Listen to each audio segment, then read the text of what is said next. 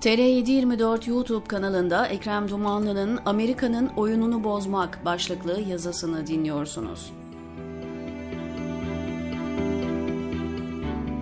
Kara para aklama ve dolandırıcılık suçlamaları nedeniyle bir süredir Avusturya'da tutuklu olan Sezgin Baran Korkmaz, Amerika'ya teslim edildi. Hem de 15 Temmuz günü. Aylar önce Avusturya'da tutuklanan ve pek çok kirli işlerle adı anılan Korkmaz'ın Türkiye'ye de iade edilme ihtimali vardı. Ancak Avusturya yargısı iki alternatiften birini yani Amerika'ya iadesini seçti ve artık Sezgin Baran Korkmaz için yeni bir sayfa açılmış oldu. Sadece Sezgin Baran Korkmaz için mi? Hatırlanacağı üzere Korkmaz 5 Aralık'ta Türkiye'yi terk etmişti. Organize suç örgütü lideri Sedat Peker tam bu aşamada bomba bir iddia atmıştı ortaya. Korkmaz'ın ülkeyi terk etmesinden bir gün önce İçişleri Bakanlığı'na çağrıldığını, Bakan Süleyman Soylu'nun uyarısı üzerine Türkiye'yi terk ettiğini iddia etmişti. Hemen her suçluyla fotoğrafı ortaya çıkan Bakan Soylu kendini nasıl savunmuştu? Amerika'nın oyununu bozduk. Son yıllarda Erdoğan ve ekibinin geliştirdiği siyasi jargon bu.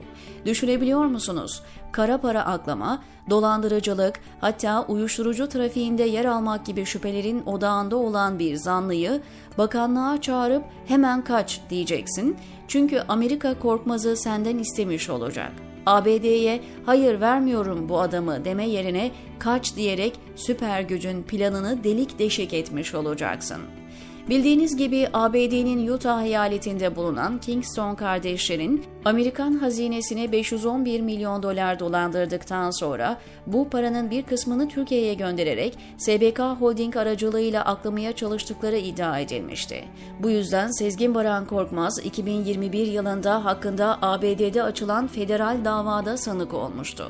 Peki bu adamın Türkiye'de işlediği suçlar çünkü Türkiye'nin Avusturya makamlarından SBK'nın iadesini talep edebilmesi için işlediği suçları ve yargılandığı takdirde alacağı cezaları belirtmesi gerekiyor.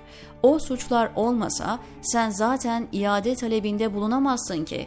Orada kocaman soru işaretleri var. Önce ABD'nin talebi üzerine 9 Ekim 2020'de Korkmaz'ın mal varlığını dondurma kararı alındı. Ancak bir el devreye girdi ve aradan bir ay geçmeden 5 Kasım 2020'de Mali Suçları Araştırma Kurulu SBK hakkında suç işlendiğine dair bulguya rastlanmadığını rapor etti. Bir gün sonra yani 6 Kasım'da SBK'nın mal varlığı üzerindeki el koyma kararı 11 gün sonra da yurt dışı yasağı kaldırıldı. Burada bir parantez açıp SBK'yı kurtaran yargı mensuplarına ne olduğuna bakalım. 5 Ekim'de SBK'nın mal varlıklarına el koyma kararının kaldırılmasını talep eden İstanbul Başsavcı Vekili Hasan Yılmaz, 16 Ekim'de Adalet Bakan Yardımcılığına atanıyor. Hasan Yılmaz benim de aralarında bulunduğum bazı gazetecilere tahşiye kumpası kurarak iddianame hazırlayan, bir dizi film senaryosu yüzünden değerli gazeteci arkadaşım Hidayet Karaca'nın 31 yıl hapis cezası almasına neden olan savcıdır. İşte bu Hasan Yılmaz, SBK'nın mal varlığının serbest kalması ve banka hesaplarındaki blokenin kaldırılmasını sağladıktan hemen sonra Adalet Bakanlığı'nın en kritik koltuğuna oturtuluyor. Yani Adalet Bakanlığı'nı fiilen yöneten adam haline geliyor. Peki bu arada Hasan Yılmaz'ın amiri olan İstanbul Başsavcısı İrfan Fidan'a ne oluyor? Önce 27 Kasım'da Yargıtay üyesi yapılıyor. Yargıtay'da tek bir dosyanın kapağını açmadan 23 Ocak 2021'de Cumhurbaşkanı Erdoğan tarafından Anayasa Mahkemesi'ne üye yapılıyor. Şimdi Anayasa Mahkemesi Başkanı olacağı günü bekliyor.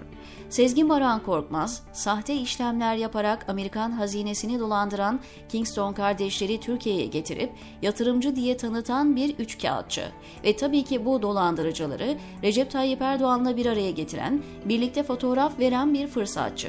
Erdoğan'a yakın iş adamı olunca kapılar ardına kadar açık. Anadolu'nun namuslu iş adamlarını hapse attıran, alın teriyle kazandıkları malları talan eden Erdoğan, 2013'ten beri yol arkadaşı olan Sezgin Varan Korkmaz gibi kişileri seçti. Reza Zarrab da onlardan biriydi.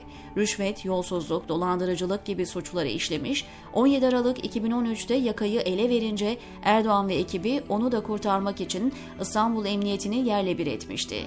Reza Zarrab bir gün Miami'de gözaltına alınınca ne var ne yoksa hepsini itiraf etti ve Erdoğan ailesini ifşa etti. Bu itiraflar yeni belge ve bilgiler eşliğinde Zarrab'a operasyon yapan polislerin serbest bırakılması gerekirken hala mahpus durumdalar. Neden? Çünkü Zarrab'ın itirafları Erdoğan'ın itibarını yerle bir etti. 17 Aralık operasyonunu yöneten ve hala hapishanede olan polis şefi Yakup Saygalı, gözaltına alınmadan önce yaptığı açıklamada sadece Zarrab dosyası üzerinde çalışmadıklarını söylemişti. Şimdilerde unutuldu o sözler. Ancak İstanbul Emniyeti'nin takip ettiği büyük dosyalardan biri de Sezgin Baran Korkmaz'ın kirli ilişkilerini mercek altına alıyor. Erdoğan ucu kendine dokunan bütün dosyaları hasır altı ettiği gibi Sezgin Baran Korkmaz'ı da kollamıştı. Kolladı da ne oldu? Çekirge bir sıçradı, iki sıçradı, sonunda Türkiye'yi bir kere daha zora sokacak şekilde uluslararası hukukun ağına takıldı. Sezgin Baran Korkmaz yeni bir Reza Zarrab'dır. Amerikan adli makamlarına bülbül gibi şakadığında Erdoğan ve avanesinin suç dosyası daha belirgin hale gelecek.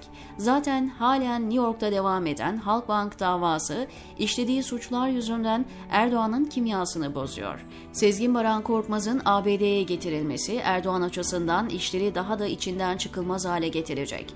Bu arada Sezgin Baran Korkmaz'dan milyon dolarlar götüren malum gazeteci ve bürokratlar suspus olacak.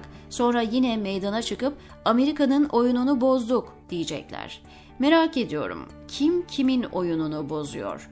Defolu devlet yöneticileri başlarına bir şey gelmemesi için hangi tavizleri veriyor, neleri peşkeş çekiyor? Bunu ilerleyen zamanlarda çok net göreceğiz. Hiç kuşkunuz olmasın, diyor Ekrem Dumanlı TR724'deki köşesinde.